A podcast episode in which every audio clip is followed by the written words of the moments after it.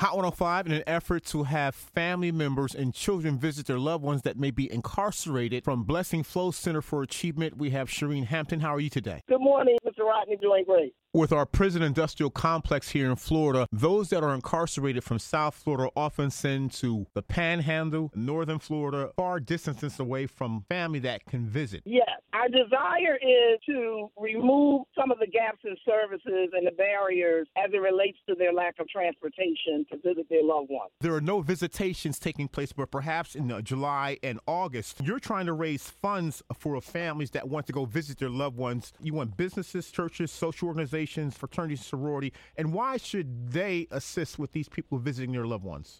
One of the things that we want to do is we want to bring different community organizations and churches and business together simply because the lack of funding that these families have, not just because of the pandemic, but because of just the actual lack of income and also those individual families that just don't have transportation to travel that far. As I mentioned, some of the incarcerated are moved way far from family to travel. All the way up to hours away. We want to keep that bonding together. We're reaching out to the community to cut costs on a trip that may be $75.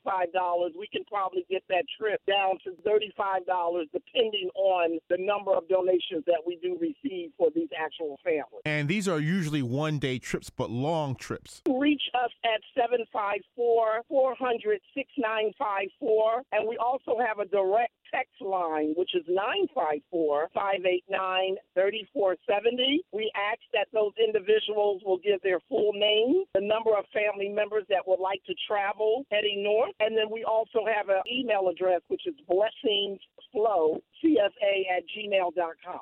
And before one can visit a correctional institution, there are some forms that they have to fill out, and your organization will assist. Once the family gets in touch with us, we're going to directly email a legal document for the safety of everyone that's on the actual bus. Those that are not on current visitation lists, we're going to send the visitation packet to them. The legal document needs to be notarized. We do assist with the notarization. Normally it costs $10 per notary. Once that document document is notarized, in addition to the visitation approval, we will approve them to go participate in these bonding trips. Some people would say, well, these are folks that are incarcerated, but the people at home, the mothers, the fathers, the children, they didn't do anything, and it's an opportunity for them at least to bond. What are some of the uh, facilities that you were visiting? Visiting Columbia Correctional Institution and Hamilton Correctional Institution, which is six hours away. Combined trip. We will visit all four of the Coleman federal prisons, which is all in one particular area, which is in the Gainesville, Ocala area, and then Loughnar Correctional Facility, which is a women's facility, and also Wakulla